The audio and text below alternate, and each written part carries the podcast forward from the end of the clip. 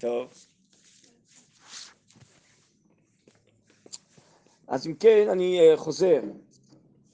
פסוק כ"ה בחומש ויקרא, עם פירוש הרמב"ן, על הקשר בין האריות לבין ארץ ישראל. ותטמע הארץ ויבכות עוונה עליה ותקיא הארץ. החמיר הכתוב באריות בעבור הארץ, שתטמע בהן ותקיא הנפשות העושות. והנה האריות חובת הגוף, ואינן תלויות בארץ, אז זה בעצם שאלה של הרמב"ן. אז למה הכתוב לא אוסר על האריות מצד עצמם? למה הוא מסביר שזה יטמא את הארץ והארץ תקיא אותנו? מה זה קשור לארץ ישראל? זה אסור גם בחוץ לארץ. אבל סוד הדבר בכתוב שאמר בהנחי לעליון גויים בהפרידו בני עתיים יצר גבולות עמים במספר בני ישראל והסוף כי חלק השם עמו יעקב אחרי ונחלתו כלומר כל עם יש לו ארץ ככה בתוכנית האלוקית ועם ישראל שהוא עם השם הוא חלק השם אז הוא קיבל גם את ארץ השם שהנה השם לוקח בה מראשית שנה עד אחי שנה שזאת ארץ ישראל והעניין כי השם הנכבד ברא הכל ושם כוח התחתונים בעליונים כלומר, יש כוחות אלוקיים עליונים שהם משפיעים על העמים ועל הארצות. יש איזו ברכה שיורדת מן העליונים לתחתונים בכל ארץ, לפי מה שהיא, ולכל עם, לפי מה שהוא. אז הרב, זה לא אמור להיות, שם כוח העליונים בתחתונים? כן, שם כוח התחתונים בעליונים, הכוח של הברכה שאמורה להיות בתחתונים, הוא שם אותה בעליונים, ומשם זה ירד לתחתונים, לא? אה, זה מה שיש פה, איזה הערה למטה. שם כוח העליונים בתחתונים. טוב, זו שאלה איך אה, מתחילים את זה ואיך מסיימים את זה. לא נראה לי שזה כל כך עקרוני. אני חשבתי שזה דווקא מדויק מה שכתוב פה. את הכוח של התחתונים הוא לא שם בתחתונים, זה מתחיל מן העליונים. זה הכוונה של הרמב"ן. ונתן על כל עם ועם בארצותם לגויהם כוכב ומזל ידוע כאשר נודע בהצטגנינות. וזהו שנאמר אשר חלק השם אלוקיך אותם לכל העמים כי חלק לכולם מזלות בשמיים וגבוהים עליהם מלאכי עליון נתנם להיות שרים עליהם. כעניין שכתוב ושר מלכות פרס עומד לנגדי וכתיב הנה שר יוון בא. ונקראים מלכים כי דכתיב אני נותרתי שם אצל מלכי פרס. מה זה פסוקים מספר דניאל? שיש לכל עם מלאך. מה הכוונה? שכל עם זה לא רק קיבוץ כמותי של בני אדם, יש להם איזה אופי, איזה תכונה, איזה ייעוד בעולם, שלכן הם נבראו. לתכונה הזאת קוראים מלאך, הכוונה היא כוח רוחני שהם צריכים שדרכם יופיע בעולם, איזה משהו לתיקון העולם, ליישוב העולם. וברגע ש... הם עושים את תפקידם, אז הם כבר יכולים גם להסתלק מן העולם. אומות העולם, אמרו חז"ל, העוברות מן העולם, יש להם תפקיד זמני. גם מלאך יש לו שליחות אחת פרטית. כלומר שהיא פרטית, היא זמנית. נגמרה השליחות, אז uh, מבחינה זאת אין בו צורך יותר, אלא אם כן יש לו שליחות אחרת. אבל ככה ידוע בחז"ל, שלכן צריכים כמה מלאכים לפעמים, כי כל מלאך עושה שליחות אחת. ומלאך זה בעצם כוח של רצון ושל השכלה, זה כוח חיים, כוח רוחני בלי גוף.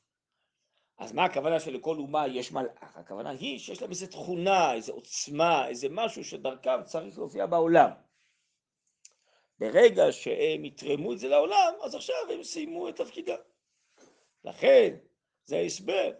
איך אומות כאלה עצומות שכבשו את רוב העולם, בסוף נעלמו. אשור, בבל, מצרים, יוון, רומי, פרס. רק עם ישראל הקטנצ'יק הזה נשאר, נכון? כי יש לנו כוח לא פרטי, כוח כולל, כי אנחנו עם השם, השם הוא האינסוף, הוא הכולל.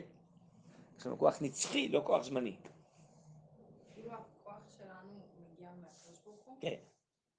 זה גילוי אלוהי. זה נקרא כי חלק השם עמו יעקב חבל נחלתו, נכון? אנחנו לשם ייחוד שאומרים לפני מצוות, אומרים שאני עושה את המצווה כדי לייחד, כן, לקרב בין קודשא בריחו ושכינתי, בין הקדוש ברוך הוא לשכינה. מה זה השכינה? איפה השכינה שורה? בעם ישראל. כשעם ישראל גולה, גולים, גולה עמהם שכינה. כשהם חוזרים, חוזרת עמהם שכינה, שכינה היא בליבות בני ישראל, אומר רבינו אור החיים הקדוש. שכינה שורה בישראל, לא? אז אה, השכינה היא בעצם הגילוי האלוהי התמציתי, הכולל של כל הכוחות של העמים והברואים וההופעות שצריכות להיות בעולם. ברוך אתה אדוני אלוהינו מלך העולם שהכל נהיה בדברו.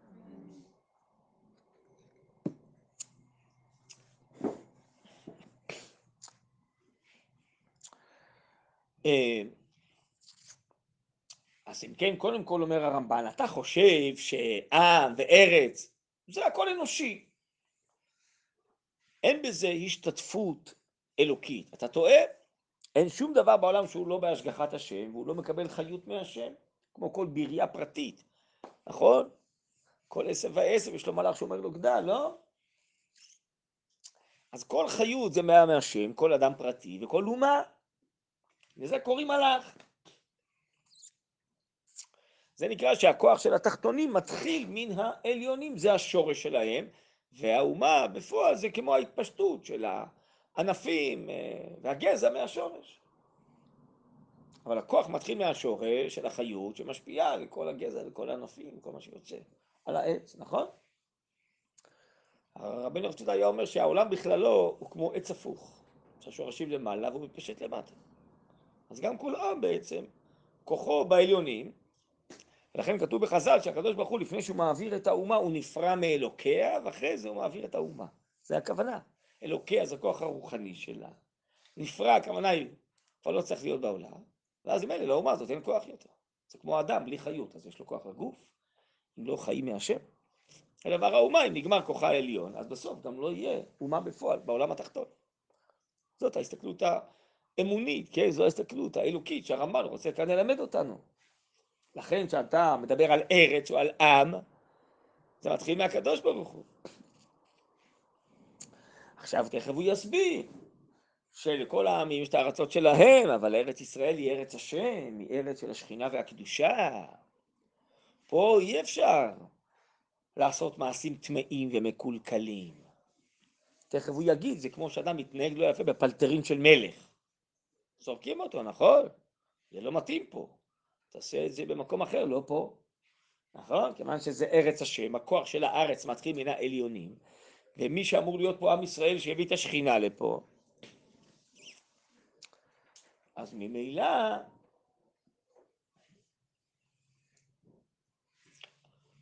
אם אתה מתנהג פה לא לפי הכוח הרוחני שאמור להופיע פה, אז הכוח הזה ידחה אותך מפה.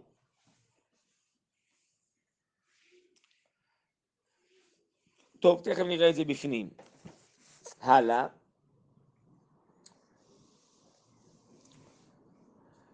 הנה השם הנכבד הוא אלוקי האלוקים ואדוני האדונים לכל העולם. אבל ארץ ישראל אמצעות היישוב היא נחלת השם מיוחדת לשמו. לא נתן עליה מן המלאכים קצין, שוטר ומשה.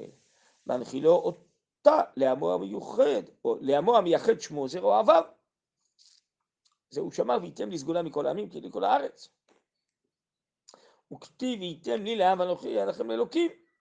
לא שתהיו אתם אל אלוהים אחרים כלל.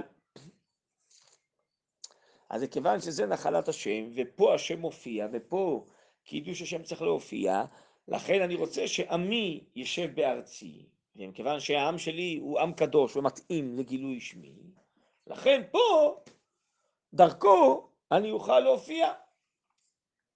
אבל בתנאי שהעם הזה שלי יעשה מעשים טהורים וקדושים. אם הוא יעשה מעשים טמאים, אני לא אוכל להופיע לעת שכינת השריה באתר פגים.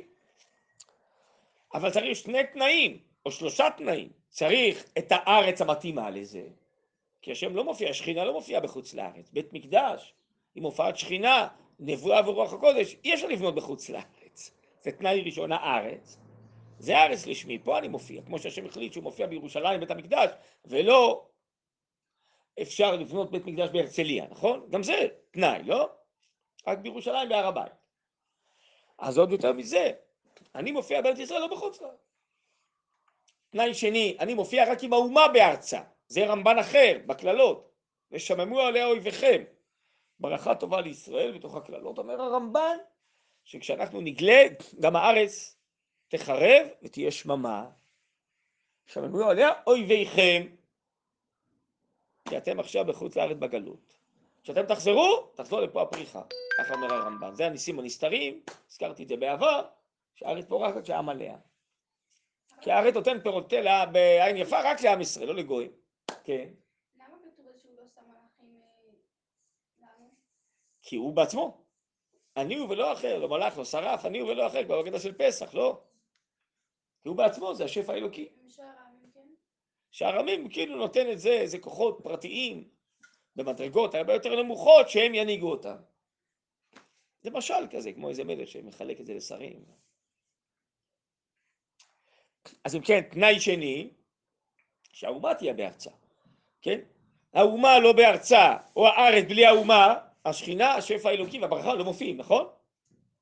תנאי שלישי, שנחיה בארצנו ונעשה מעשים קדושים, טובים, מצוות, נעשה פה עבירות, הים שמוע תשמעו, אז יהיה גשם, אם לא, אז אולי יהיה הפוך, חס וחלילה, נכון?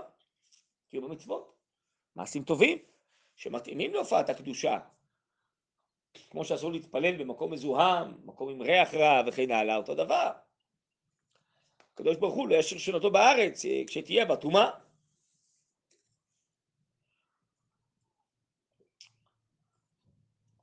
אז זה מה שהתורה אומרת כאן בעצם הפסוקים האלה. אתם תהיו בארציכם, אבל תעשו בה מעשים טהורים, לא מעשים טמאים. אחרת, לא רק שהשכינה לא תופיע, הארץ תקיא אתכם. זה נגד הטבע פה, זה נגד החיים, זה נגד השכינה, הברכה שיש פה. אתם תידחו באופן טבעי מהמקום הזה. טוב, זו הסתכלות רוחנית, אלוקית.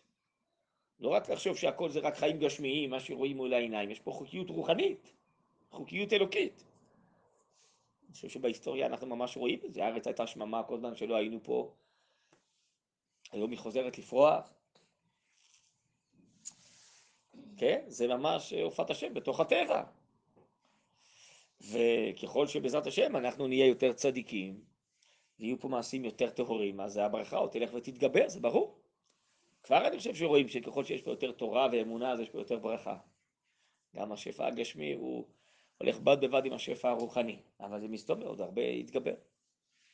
אם אנחנו בתהליך של גאולה, אז כאילו אם אנחנו עושים מעשים רעים, הארץ עדיין תקיא אותנו? כאילו, יש היום איזשהו... אז זה מה שבאמת גילו לנו חז"ל, שאין אחרי החזרה השלישית אין יותר אה, גלות. אז כל זה לא... אז זה שהארץ תקיא אותנו, זה לא יהיה. אבל זה שפה יהיה בעיות ומסובך ומורכב, המעשים שלנו יכולים בהחלט פה לסבך ולעכב את הגאולה. ואני השם בעיטה אחישנה, אומר הגר"א, אנחנו יכולים את הגאולה של בעיטה, להחיש אותה, זה תלוי במעשינו. כן, נכון.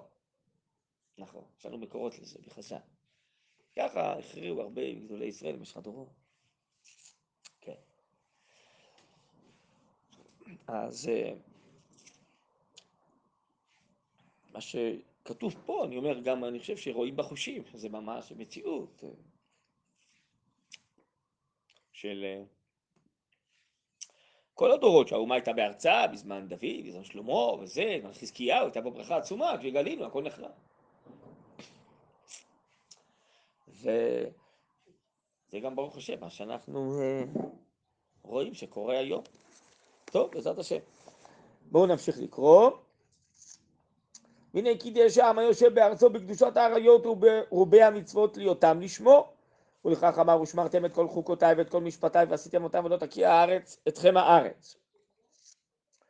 וכתיב ואומר לכם אתם תרשו את אדמתם ואני אתננה לכם לרשת אותה אני אשם אלוקיכם אשר הבדלתי אתכם אל העמים. יאמר כי הבדיל אותנו מכל העמים אשר נתן עליהם שרים ואלוקים אחרים ותיתון לנו את הארץ שיהיה הוא יתברך לנו לאלוקים ונהיה מיוחדים בשמו.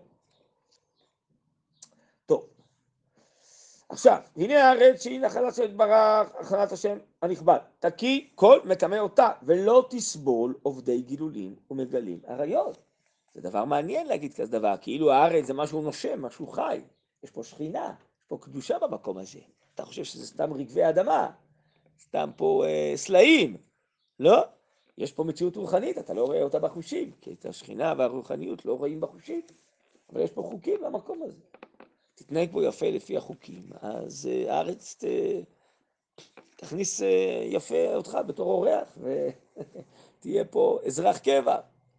תתנהג לא יפה, הארץ תקיא אותך, הקדושה שפה, השכינה שפה, תדחה אותך החוצה. אז למה אנחנו לא רואים את זה היום נגיד בפועל? יש המון ערים ערביות וכפרים ערבים שהם אימפריות. כן, אז למה הארץ לא מקיאה אותם? לא הבנתי מה זה קשור. כן, מה זה. קשור? קודם כל מדובר באמת על אה, עם ישראל, אבל זה מה שעניתי בכלל, שאנחנו היום בעידן של גאולה ואנחנו אמורים לשלוט פה, ובעצם יש לנו מצווה והורשתם אותה וישבתם בה, אנחנו צריכים אה, לכבוש את הארץ וליישב אותה ולשלוט פה, ותחתינו פה להנהיג את ארץ ישראל, וזה כנראה מה שהקדוש ברוך הוא מתכוון שבדורות האלה יש, שהכאת הארץ אה, מבחינה היסטורית לאומית לא תהיה יותר, אבל שלאט לאט נתאר את הארץ, בהחלט. ככל שנתאר אותה, משתומת תהיה פה הרבה יותר ברכה, אז אפשר להניח שכל הדברים האלה אה, מעכבים את הברכה, כן? אפשר להניח שככל שאנחנו נתנהג יותר אה, נאמנים לחוקי הקדושה של הארץ, וגם אה, אה, גויים שחיים איתנו, הם לא צריכים לשמור תרי"ג מצוות, אבל יש דברים בסיסיים שהמצוות בני נוער, גם הם צריכים לשמור, זה מתאים להם, מסתום, תהיה פה יותר ברכה. כן. אה, אה, נכון, זו שאלה טובה.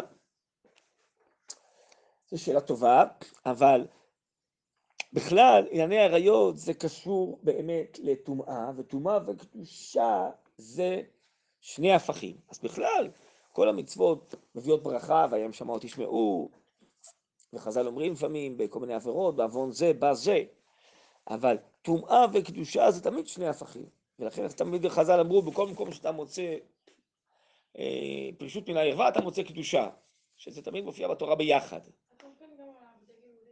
סליחה? כתוב כאן גם על העבודה זרה. כן, נכון, אבל הנושא כאן המרכזי של הפסוקים זה טומאת עריות. שלושת העבירות החמורות הן יותר חמורות משאר העריות, מהשפיכות דמים. אבל הנושא המרכזי כאן זה טומאת עריות, שזה, אני אוסיף אולי עוד משהו אחד, שהעריות קשורות גם לטומאת הגוף, לטמא את הגוף. וארץ ישראל זה גוף, אז אתה כאילו, השאלה אם הגוף הזה יהיה קדוש או יהיה טמא. מכיוון שטומאה וקדושה זה שני הפכים, והשאלה היא איך אנחנו חיים חיים גופניים בארץ ישראל, בטומאה או בקדושה. לכן זה כל כך עקרוני פה, ההבדלה הזאת. טוב. אה, וכן אמר בפרשה השנייה, אבדיל אתכם מן העמים להיות לי שהוא חומר איסור עבודת גילולים. כן, זה במקום נוסף. ולכך אמרתי מפני שהם מיוחדים לשמו בעבור כן נתן להם הארץ של אבותה ואומר, ואומר לכם אתם תרשו את אדמותיו ויתן לכם לרשת אותה אני שם לוקחכם אשר הבדלתי אתכם מן העמים. טוב, עכשיו הרמב"ן ממשיך להסביר את העניין הזה של ארץ ישראל. בסדר? עברתי לצד השני, כן, עמוד ק"י. כאן זה, אני קורא מתוך הרמב"ן של אה, הוצאת מוסד הרב קוק. והנה בחוץ על הארץ, אף על פי שהכל השם הנכבד. אין טהרה בה שלמה, אפילו אם עם ישראל עושה מצוות בחוץ לארץ. אלפיים שנה גרו יהודים בחוץ לארץ ועשו מצוות.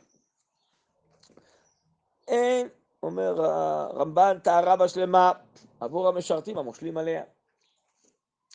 חז"ל דיברו על ארץ העמים הטמא, אוויר ארץ העמים הטמא. זה לא מקום של טהרה. תמיד טהרה וקדושה הולכים ביחד, זה בארץ ישראל, לא בחוץ לארץ. גם אם טועים אחרי שריהם לעבוד גם אותם, ולכך יאמר הכתוב אלוקי כל הארץ יקרא, כי הוא אלוקי האלוקים המושם על הכל, והוא יפקוד בסוף על צבא המרום במרום להסיר ממשלת העליונים ולהרוס מערכת המשרתים. ואחרי כן יפקוד המלכי האדמה באדמה, וזה יהיה הכתוב שאמר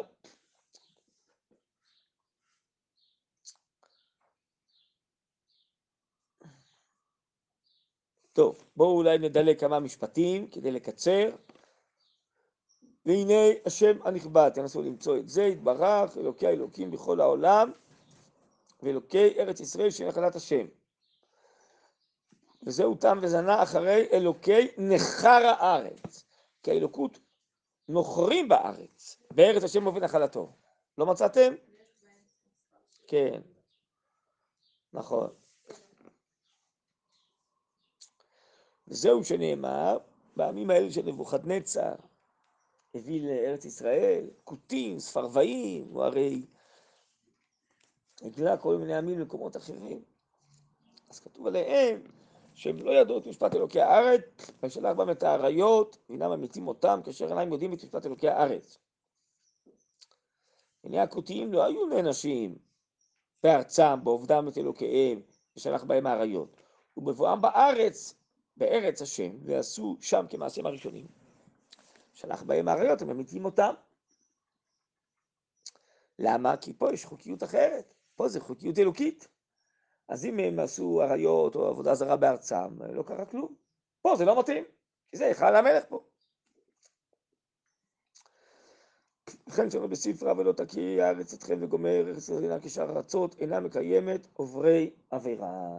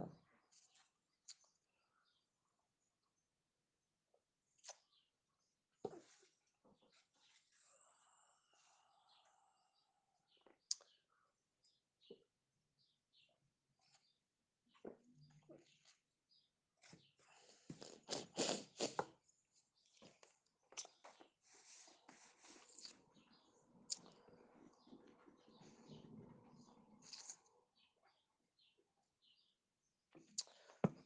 טוב. אה, ובספרי. הרב, עובדה שהיא כן מקיימת את זה. כן, כאילו, בסוף יש פה לא מעט, אה, כאילו, חטאים וטעויות. כן, הרב קוק אומר באחת האגרות, השכינה שבארץ בסוף עושה ברור. מי שלא שייך לפה בסוף נדחה מפה. זה תהליך. הכוונה היא שבסוף הוא עוזב, ילדיו עוזבים, יורדים וכן הלאה, יש ברור. זה לוקח באופן מהלך היסטורי, זה לא מיד. יכול להיות בעזרת השם תחזור השגחת השם באופן גלוי בעיר הזה, אולי דברים מיידיים, כן, כמו צרת, אבל בינתיים זה יש ברור היסטורי. בסוף מי שאמור להיות פה נמצא פה, ומי שלא בסוף נדחה מפה. בסדר? יש ברור. אתם תראו שגם אה, הרבה יהודים מחוץ לארץ כבר עלו ועוד יעלו, ומי שלצערנו כל כך התנתק מן האומה, התבולל וזה, אז חלקם אה, נאבדים בין העמים. זה כל ההיסטוריה קורה, נכון?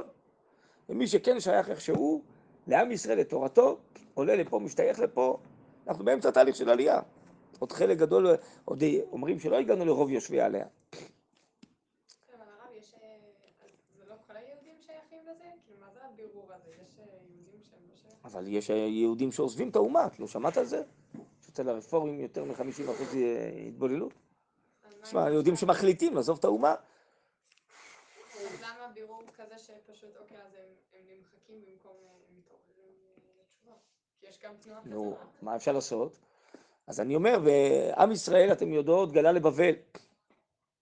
עכשיו 70 שנה. מי שעלה עם עזרא זה דלת העם, הפסולים, ה- הפחותים, יש משנה במסכת קודשים שאומרת את זה. מה, איפה כל העם שנשאר? סולתה ושנה של בבל נשארו בבל, איפה הם? נו, ומה? איפה הם? הבבל זה עיראק. מה נשאר משם בעיראק? כלום. אה, איזה קהילה קטנה עוד היה פעם וזה. איכשהו כנראה נעלמו. כי פה יש שכינה, מי שנפלט מהענן הזה, זה סכנה גדולה. הוא, יכול להיות שהוא נהיה גוי אולי, הוא נהיה- צאצאיו הם גויים, אבל הוא בעולם, אבל לא בעם ישראל. יש פה איזו מציאות של שכינה. ובסוף, מי שמתחבר אליה, אז הוא בתוכה. הוא פרה ורבה, וזה, ומי שלא, הוא נפלט החוצה. וגם פה בסוף, מי שלא שייך לפה בגלל כל מיני סיבות, בסוף יידחה מפה. זה לא נעים להגיד, אבל uh, בסוף זה מה שקורה. וכל הדורות התחברו אלינו גויים, והם יכולים להיות פה uh, גר תושב, לא יודע מה, הם יכולים להיות פה, בתנאי שהם לא לוחמים בנו, אז יכול להיות שגם יהיו פה בארץ גויים, והם יתחברו אלינו, uh, מי שרוצה, מעריך אותנו, מוקיר אותנו, מעריץ אותנו, מי שנגדנו, בסוף יעוף מפה. זה ברור. גם חלק, מה? כמה התהליך הזה ארוך? אני צריך לשאול את הקדוש ברוך הוא ואני אענה לך, לא יודע. לא יודע, אבל את רואה שזה קורה. כן, כי בסוף חלק מערביי ארץ ישראל מסתלקים מפה, נכון? גם יש פה עזיבה גדולה של ערבים, ועם ישראל מתלקט לפה, זה, אנחנו באמצע תהליך. עוד לא נגמר התהליך הזה. זה אני קורא לזה ברור. גויים שרוצים להריץ את עם ישראל ולהשתייך אלינו, יישארו פה. מי שלא, מי שעוד לוחם בנו, כמו כל האבו מאזנים האלה וזה, יעזבו פה בסוף. במלחמות, בשלום, אה, מי שלא שייך, לא שייך. אתה מעריך את השכינה, אתה אה, אוהב את העם ישראל שהוא מביא את השכינה, אתה רוצה להידבק, להשתייך לזה, לזכות משהו בברכה הזאת, קדימה תשאר פה, אתה לא רוצה, לך. בסוף זה מה שיהיה. כל הארץ תהיה בידינו, זה תהליך אנחנו נמצאים בו, זה לא, זה כבר, לא מדבר על חלומות לפני אלפיים שנה, ואני אומר לה שפעם זה יהיה, כי זה כתוב בפסוקים, זה קורה, זה קורה. אז מי שיתחבר אלינו, זה, מי שלא, ילך בסוף, בצורה הזאת או אחרת, הוא יעלה מפה. וגם בתוך היהודים. מי שמחליט שהוא שונא את עם ישראל, היה איזה מישהו, אני מתבייש להגיד את שמו אפילו, שאמר לפני איזה כמה חודשים, אני מתבייש להיות יהודי. אז יכול להיות שהוא וזרעו בסוף ייפלטו מפה. הוא חושב שהיום הגויים מתנהגים יותר יפה מאיתנו, נו, בסדר. האיש הזה למד פעם בישיבת נתיב מאיר, ואבא שלו היה מראשי המפד"ל. בסדר, נו, אז אנשים משתמשים, מה אני יכול לעשות? מה, מה אני יכול לעשות? יש אנשים משתמשים. אז חס וחלילה, יכול להיות בסוף שזרעו לא יהיה פה, מה אני יכול לעשות? מה בטח, אדם הלוואי, יתעורר, יחזור בתשובה. אז לחזור בתשובה לעם ולתורה, אז הוא יישאר פה. אבל מי שנהפך לשונא של עם ישראל ושונא של תורתם, הוא, איך אומרים, נוער בסיכון, הוא אדם בסיכון. הוא לא מבין את זה שהוא בסיכון, שזרעו בסיכון. ברוך השם, יש הרבה אנשים טובים היום, שהם אה, גם אה, אה, חוזרים בתשובה על המצוות, וגם חלקם חוזרים בתשובה ללאומיות. חלקם שניסו כל מיני תפיסות אחרות, קומוניסטיות של פעם, או לא יודע מה, אזרחיות, שמאלניות של היום, יש אנשים שמתעוררים. מי שלא יתעורר הוא מצב מסוכן. כי השמאליות היום היא ממש מוליכה לאבדון. לאבדון בכל המובנים. אבדון גופני, אה, גופני, אבדון משפחתי, אבדון לאומי, אבדון ערכי. מצב מסוכן. זה... עכשיו צריך להתפלל לאנשים האלה. יש אנשים שממש איבדו את הצפון. אז ברור שזה לא רוב עם ישראל, וזה מיעוט קטן שהוא הקיצון, אבל... צריך להתפלל על האנשים האלה. אבל לכן אומר, השכינה בסוף פה מבררת, מי שכן יתעורר, והשכינה פה בסוף כן היא תעורר אותו, אז בעזרת השם, אני מקווה. יש, יש גם אנשי ציבור ידועים, ואומנים, וכל אלה שכאלה, במשך השנים האחרונות גם כן, הרבה, הרבה יותר פעם, השם חוזרים בתשובה. לא מעט אומנים, אנשי ציבור חוזרים בתשובה. הם רואים שזה לא מוביל לכלום, הדרך שהם הלכו בה עד היום. בעזרת השם. אה, אני לא יודע להגיד לך, בסך הכל הנתונים הכלליים, בסך הכל אני רואה שהתורה גודלת בעם ישראל, לעומת מה שהיה בהקמת המדינה או בראשית הציונות. אבל זה רצו ושוב, כלומר יש חילונים שחוזרים בתשובה, יש דתיים שחוזרים בשאלה. נראה לי שבסך הכל, כאילו, התשובה והתורה גוברות, ככה נראה, אבל אין נתונים סטטיסטיים. כן. אנחנו באמצע תהליך, גם באמצע תהליך של עלייה ארצה, וגם באמצע תהליך של חזרה בתשובה. כן? היה לי אה, קרובים אה, בצרפת, בבלגיה, קרובים שהאישה הייתה נספחת של משרד החוץ.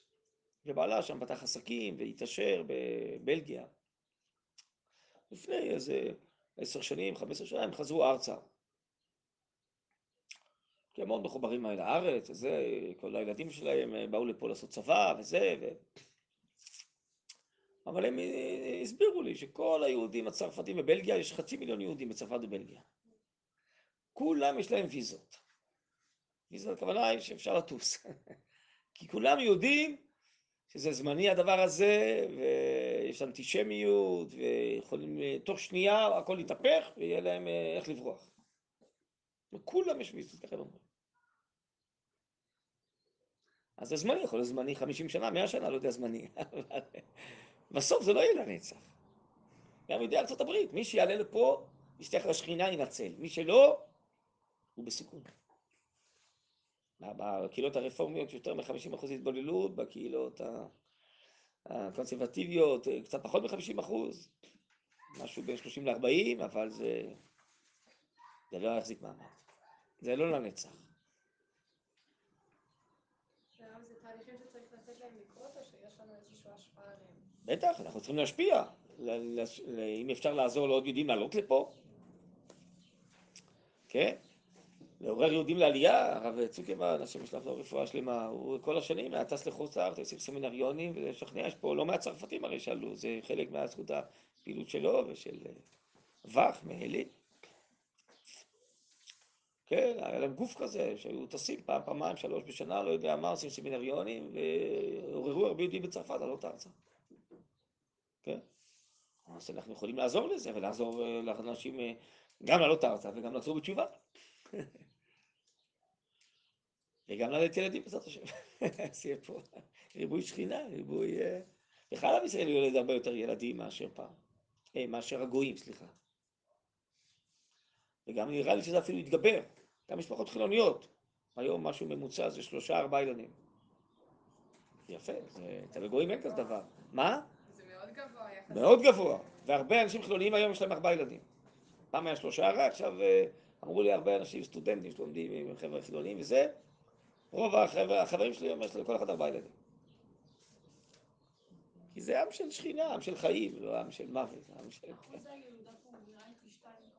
בטח. כל העולם בכלל, עם כל השיגעון על האטביסטי הזה, אז בכלל שלא מתחתנים לא יולדים ילדים, אז זה נורא, זה הכחדת העולם. אנשים לא מבינים את החומרה של התופעה הזאת. עוסקים בשטויות. כאילו לעזור לאנשים, זה משהו רדיקלי, שהם רוצים להרוס את העולם.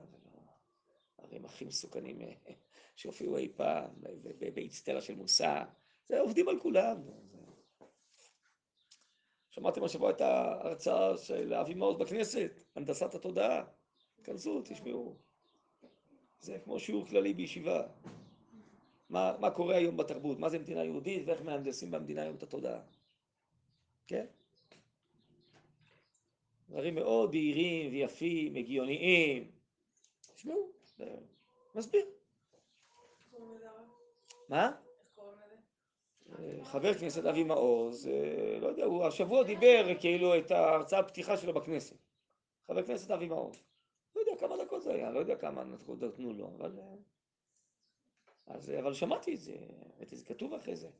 דברים מצוינים, מצוינים, אמיתיים, יש אנשים שהתפעלו מאוד, גם חילוניים וגם דתיים. איזו אישה דתייה אמרה, אני בחרתי בן גביר, ואני רואה שאבי מעוז מדבר יותר יפה ממנו. דברים יותר אמיתיים, כלומר בהירים. טוב, טוב שבחרתי אצלנו דתי. עכשיו אני יודע שבחרתי בשביל אבי מעוז, לא בשביל בן גביר. לא משנה, גם בן גביר מדבר דברים מצויים, אני חושב. לא משנה, כל אחד... כל אחד בסגנון שלו. עכשיו, סמוטריץ', מו, אז אנשים היום גיבורים.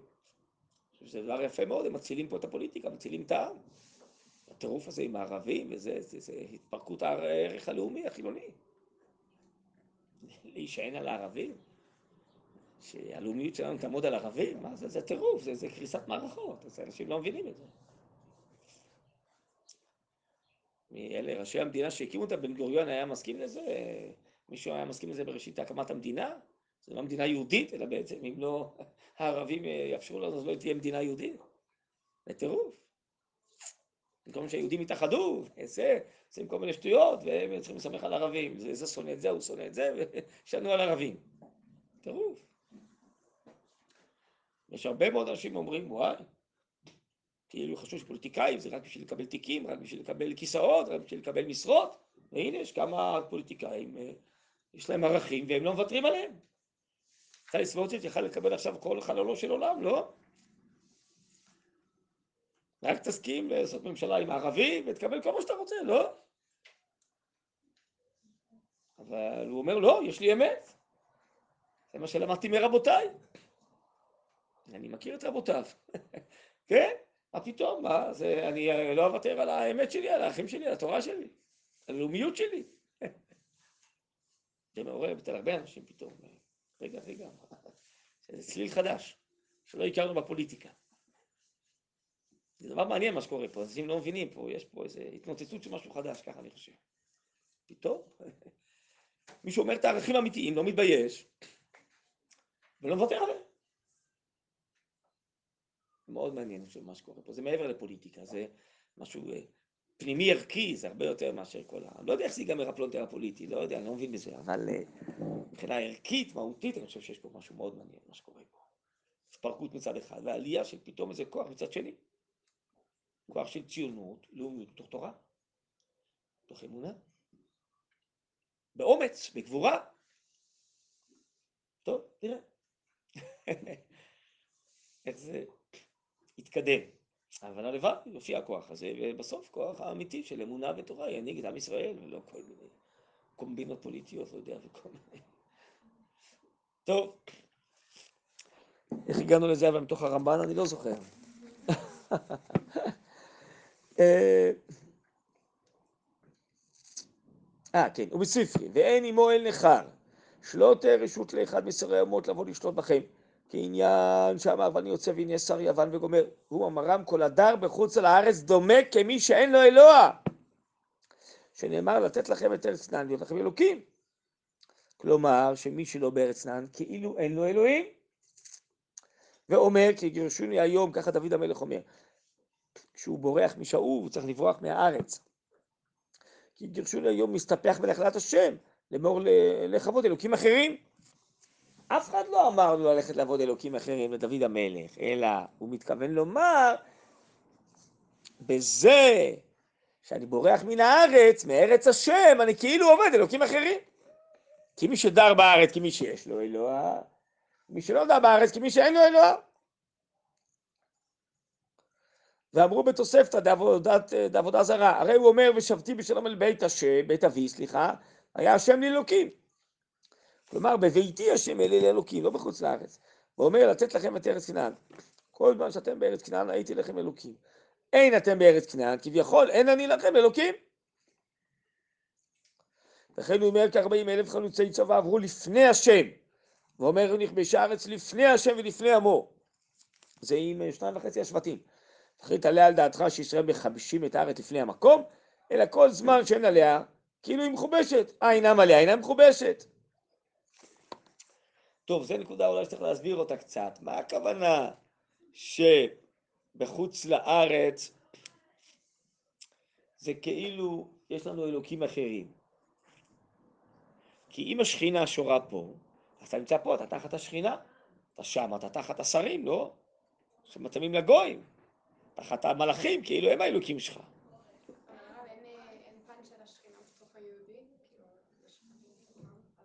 כן, מצד זה כן. אבל הפסוקים האלה מדברים מצד המקום, מצד הארץ. פה השכינה לא שורה.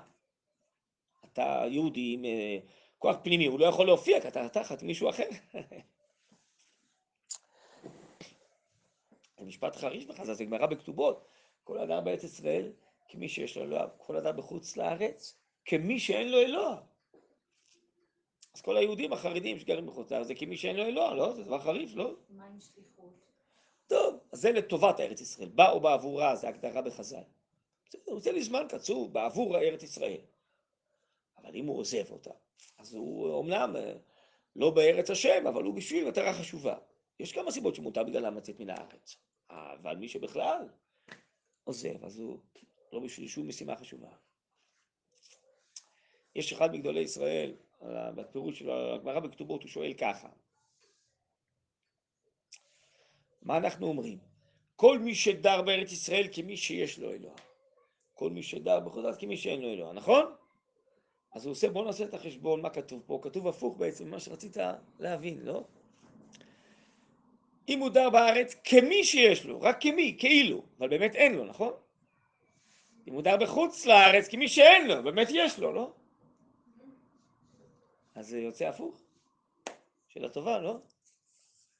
אז הוא מסביר ככה, חז"ל אימתו בן יהודי שומר מצוות בחוץ לארץ, ובן יהודי לא שומר מצוות בארץ ישראל. עכשיו בואו נקרא את המשפט מחדש. יהודי למרות שהוא שומר מצוות בחוץ לארץ, הוא כמי שאין לו אלוה, כי השכינה לא שורה שם. לעומת יהודי שדר בארץ ישראל והוא לא שומר מצוות, אבל בכל זאת הוא כמי שיש לו אלוה, כי הוא תחת השכינה. הבנתם? מי אומר את זה? רבו של החתם סופר. שמעת על רבי משה סופר, החתם סופר? זה אחד מהאריות העצומים. רבי משה סופר, חתם סופר. ישב על נהר פרנקפורט דה מיין בגרמניה. אחד מגדולי הפוסקים האגדיים של עם ישראל. זה רבו. בעל ספר ההפלאה, ספר כתובות, על מסכת כתובות. כן. אמרתי ככה, מי שדר בארץ כמי שיש לו אלוה, אבל כאילו באמת אין לו. אז זהו מדובר על מי שדר בארץ ולא שומר מצוות. אז לא באופן מלא עד הסוף יש לו אלוה, אבל הוא כמי שיש לו, כי הוא בארץ השם. לעומת מי שדר בחוץ לארץ, שלמרות שהוא שומר מצוות, הוא כמי שאין לו אלוה, כי זה לא בארץ השם, הוא לא תחת השם. אז למרות שהוא שומר מצוות בחוץ לארץ, אבל השם לא מופיע שם, אז כאילו אין לו.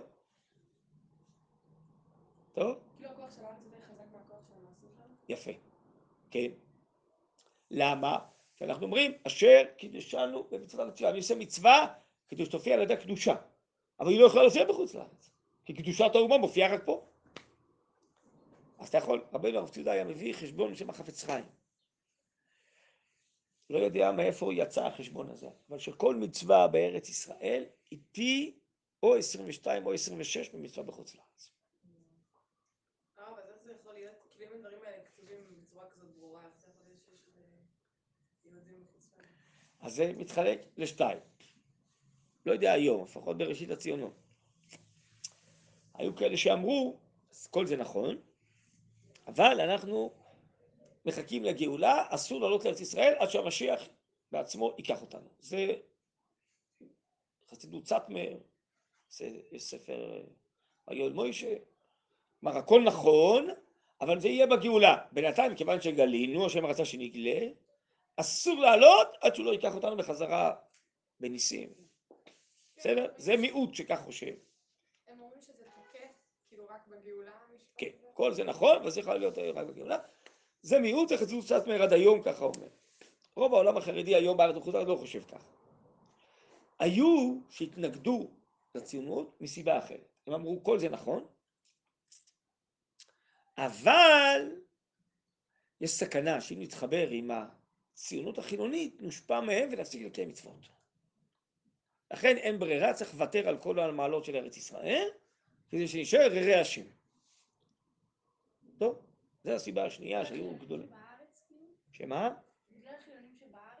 כן, בראשית הציונות היה אה, כפירה מאוד גדולה, היה כן שנאת הדת, זה היה יוצאי ההשכלה בחוץ לארץ.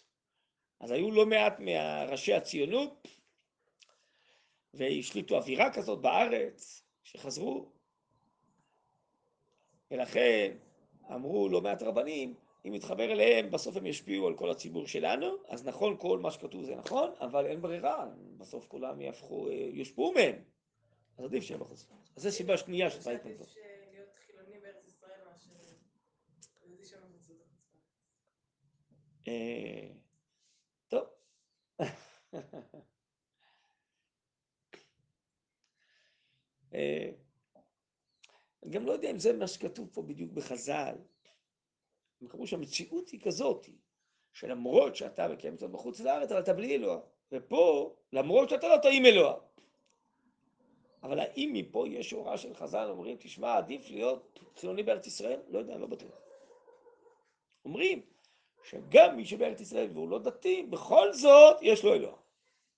ואני חושב שהכוונה היא שפה השכינה פועלת, מה שהסברתי קודם בשם הרב באגרות, פה מתעורר צמאון אלוקי, ובסוף, לכן, מי שפה, השכינה שבארץ תעורר אותו בתשובה, או את בניו. מי שבחוץ לארץ, למרות שעכשיו הוא שומר מצוות, אבל כיוון ששם אין שכינה, יש סיכוי גדול בסוף שהוא או זרעו יתבוללו ויפלטו מהשכינה. אני חושב שזה הכוונה. זה הסבר מציאות, לא ראה מה לעשות, אלא הסבר מציאות. מי שטבול בשכינה, בסוף היא תפעל עליו. מי שלא, מצב מסוכן. בואו רק נסיים פה אולי כמה משפטים. יש פה איזה ספרי חשוב. ומן העניין הזה אמרו בספרי ועבדתם ערן, אני בסוף עמוד ק"י. אף על פי שאני מגלה אתכם מן הארץ לחוץ לארץ, הבו מצוינים במצוות שכשתחזרו לא יהיו עליכם חדשים. משל לאדון שכעס על אשתו ושלחה לבית אביה, אמר לה, אבי מתקשט בתכשיטים, שכשתחזרי לא יהיו עליי חדשים. לכן אמר ירמיה, ציבי לך ציונים, אלו מצוות שישראל מצוינים בהם. והנה הכתוב שאמר ועבדתם מהרה ושמתם את דבריי אלה, אינו מחייב בגלות אלא בחובת הגוף כתפילין ומזוזות. ודרשו בהם כדי שלא יהיו חדשים עלינו כשנחזור לארץ, כי עיקר כל המצוות ליושבים ארץ השם. ככה בו בספרי וירשתם אותה וישבתם בה ושברתם לעשות וישיבת ארץ ישראל שקולה כנגד כל המצוות שבתורה וכולי. מה הרמב"ם מתכוון להגיד? שמה שהפסוקים בתורה, והם שמות תשמעו, וירמיהו הנביא, אומרים שגם כשנגלה חייבים לשמור על המצוות. למה? כדי לא לשכוח איך לקיים אותה בארץ. כלומר, שעיקר המצוות זה בכלל בשביל הארץ. חוץ לארץ הרי בשביל לא לשכוח. ועל איזה מצוות מדובר? אומר הרמב"ם מדובר, איזה מצוות מקבלים בחוץ לארץ? מצוות של... אה, מצוות התלויות בארץ, זה בחוץ לארץ, שם פטורים מזה.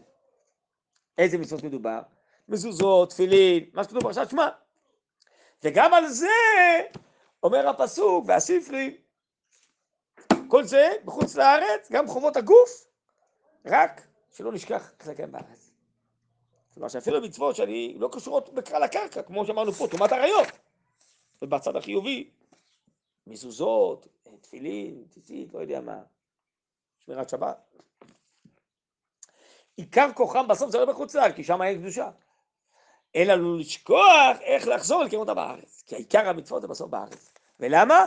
כי קדושת האומה חלה רק פה, מה שאמרתי קודם. ככה מסביר הרב קוק במקומות אחרים. זה כוונת הרמב"ן. אז אם אלה, תראו כמה חריף, שאפילו המצוות, אומר הרמב"ן בשם ירמיהו, בשם התורה, בשם הספרי, שבעצם זה, קיבלנו מצוות בשביל לקיים אותה בארץ, לא בשביל לקיים אותה בחוץ לארץ. זה החשבון אולי שהרב ציודה הביא, שזה פי כך וכך וכך, מאשר אה,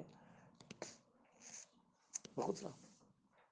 טוב, אז אה, דברים הרמב"ן, זה לא הרב קוק המציא דברים, הנה, אז כתוב ברמב"ן, זה לא המצאה של אה, מישהו בדורות האלה, איזה ציוני דתי. כן, הרמב"ן היה כנראה דתי ציוני, הוא היה, הוא הסביר מה זה ציונות, מה זה ארץ ישראל, כמה זה חשוב. טוב, בשמחה, שבת שלום.